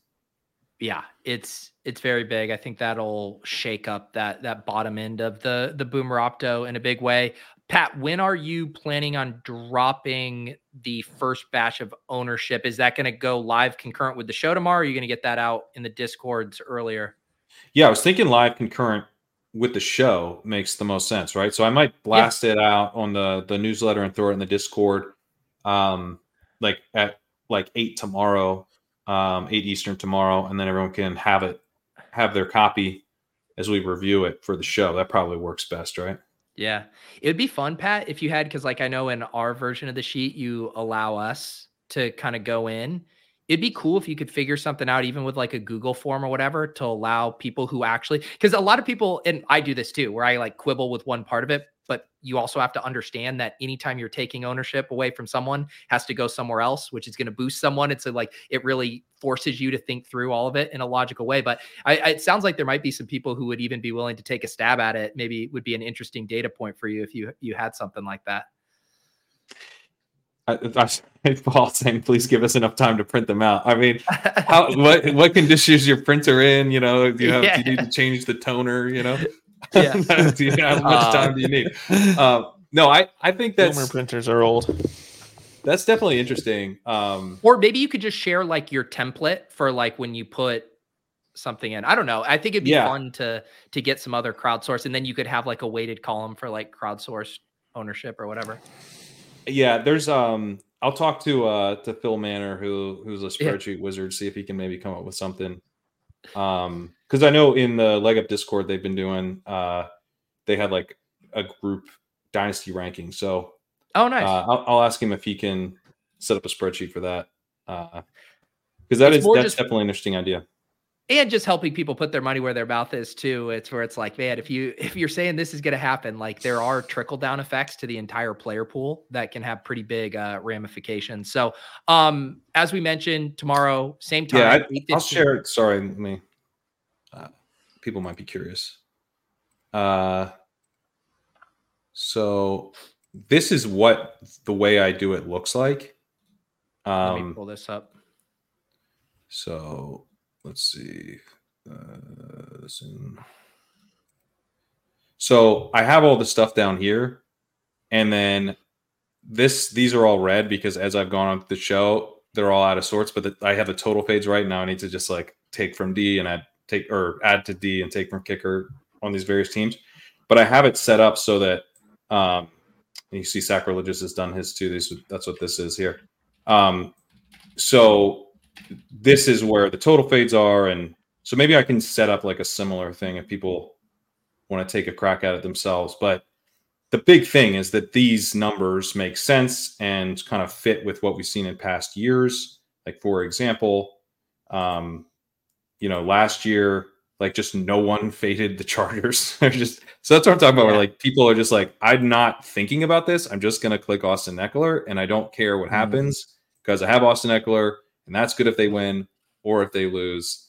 Um, and we're I think we're going to see that with the Rams. That's that's like my my thinking this year with with the Rams of, of not a team that has a great chance to go to the Super Bowl and you know is is uh, a road dog, right? Um, Yeah. But they're going to be a team people still play a lot of anyway. Yep. Um, so if you're in the Discord or legendary up uh, upside subscriber, Pat will get those out tomorrow before the show. Uh, Gretch will be back in the saddle. He's traveling back from the national championship game, but he will be, be with us tomorrow. We'll do kind of a full sweep through Pat's ownership projections, kind of fiddling with those again. Appreciate all of your guys' input in the chat as we fine tune this for the challenge. Blair Hasan, I know you guys have a couple podcasts up on the feed. Uh, you did one with Sacrilegious the other day. You guys did one um, the other day as well. Anything else people should be keeping an eye out for? Maybe uh, any other written content too, Blair? Yeah, I'm hoping to have an article about this contest coming out in the next few days. Um, so definitely be on the lookout for that over at Rotoviz. Awesome. Should we build the lineup here to close out? Oh Yeah. yeah, I feel we did that last year, didn't we? Yeah. We we built one for uh for each each show. I forgot about that. Good call. Blair and I have another lineup that we can run by you guys later, but um, it's like you said, it's we're probably going to need some some tweaking.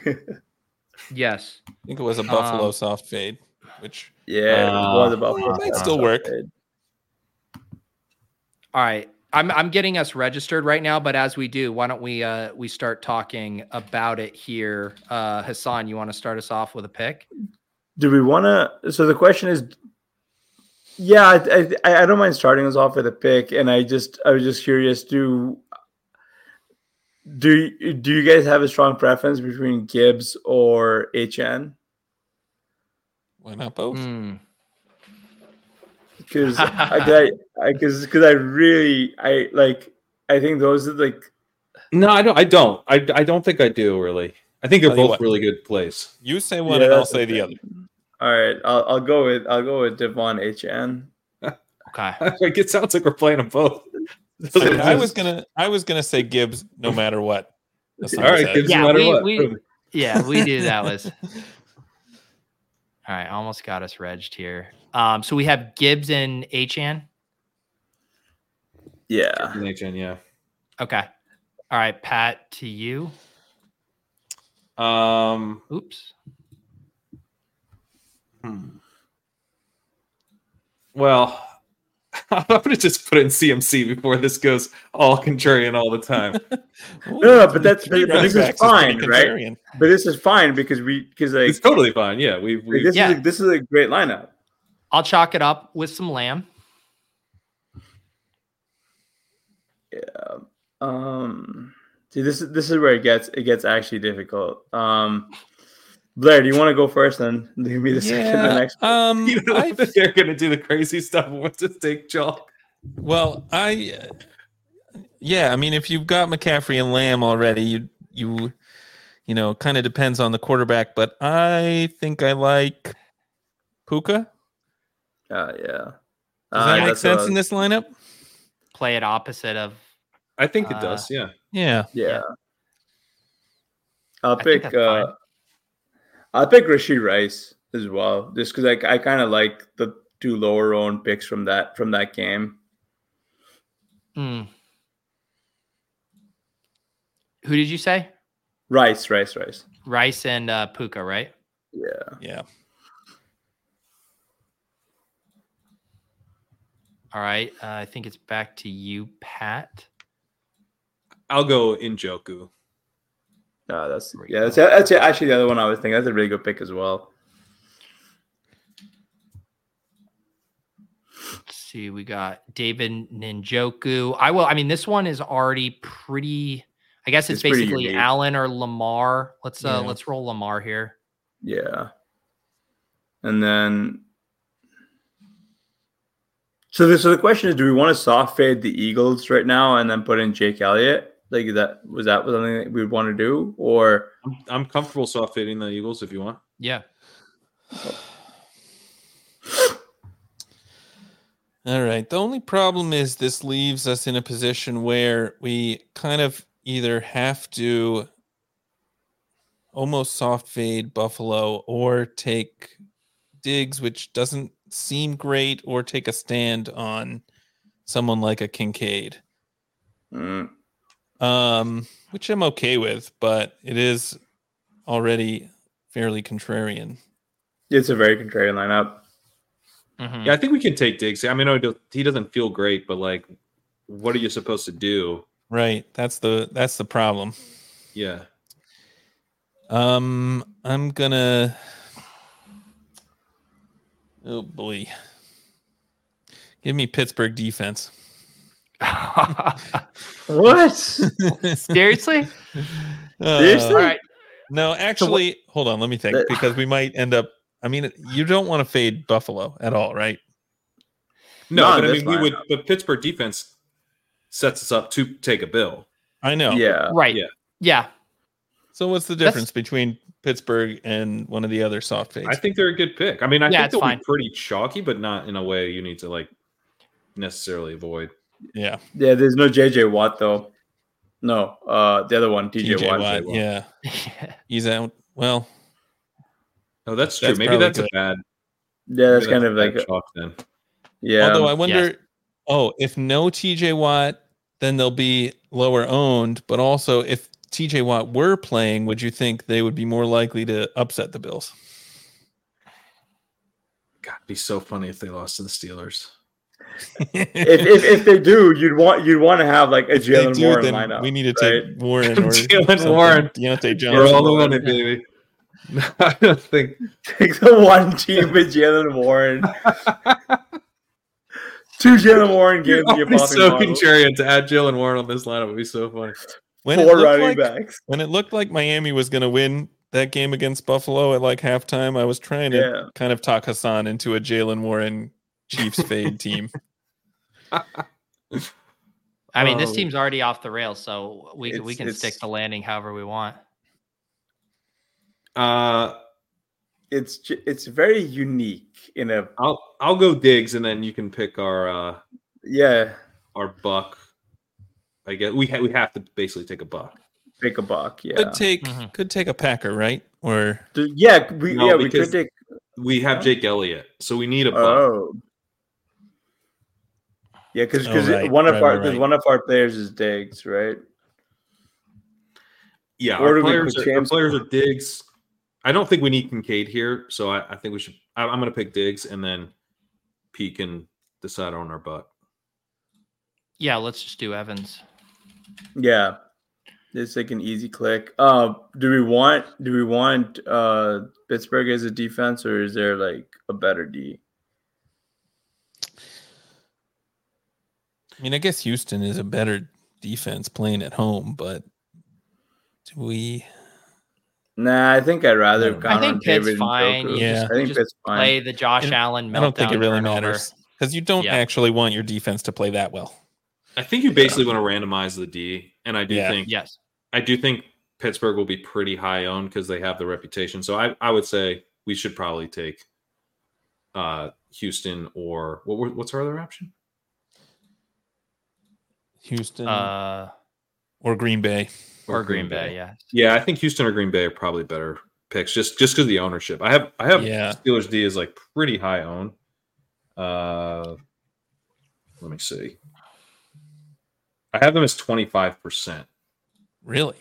Yeah, it's just because Yeah. I think I have Pittsburgh fade is sixty three percent. Yeah, yeah, yeah. So there's plenty of people just not playing them at all. Yeah, I can see that. Yeah. Yeah. All right, dudes. We did it. This is first this night. is pretty, that's a pretty exciting one.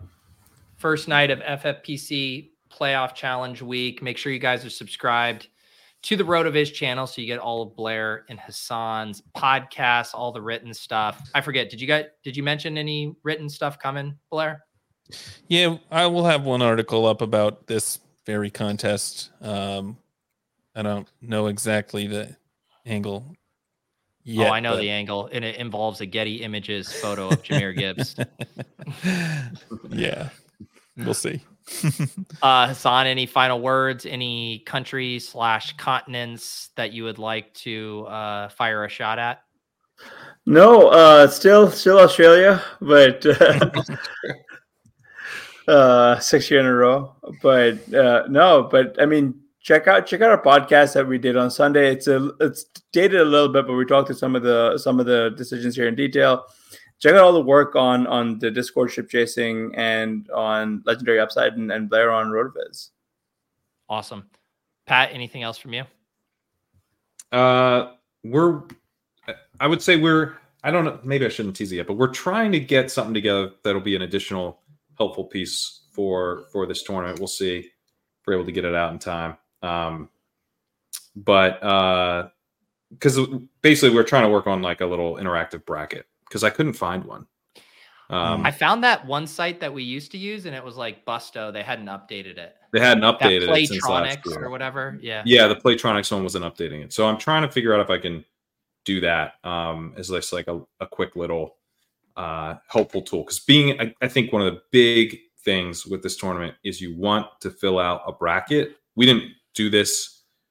We didn't actually do this, but the lineup that we did just built did follow an idea of we're sort of betting on certain teams to win, um, you know, to some extent so at the very least you don't want to fade both sides of the game but i also think it's just helpful to be like i'm betting on the chiefs to win and therefore these players make more or less sense in that lineup so For sure. that'll be uh, hopefully we can get that little tool out but uh, either way we've got the uh, underdog playoff best ball tool um, and yeah the ownership projections will be coming out tomorrow Awesome. Uh, love this week. Uh, love getting to do all these shows. Like I mentioned before, we'll be here every night this week uh, at 8.15. Tomorrow night, Gretch ownership show. Thursday, stat chasing crossover, hodgepodge, NFC, uh, FFPC underdog show. And then Friday, the capper with Dink and Leone. You guys can become YouTube members if you want to come talk in the Discord and continue this conversation, as well as get access to those ownership projections tomorrow. So for Blair, for Hassan, for Pat, for all the boomers down at the Sizzler, we'll see you guys tomorrow night.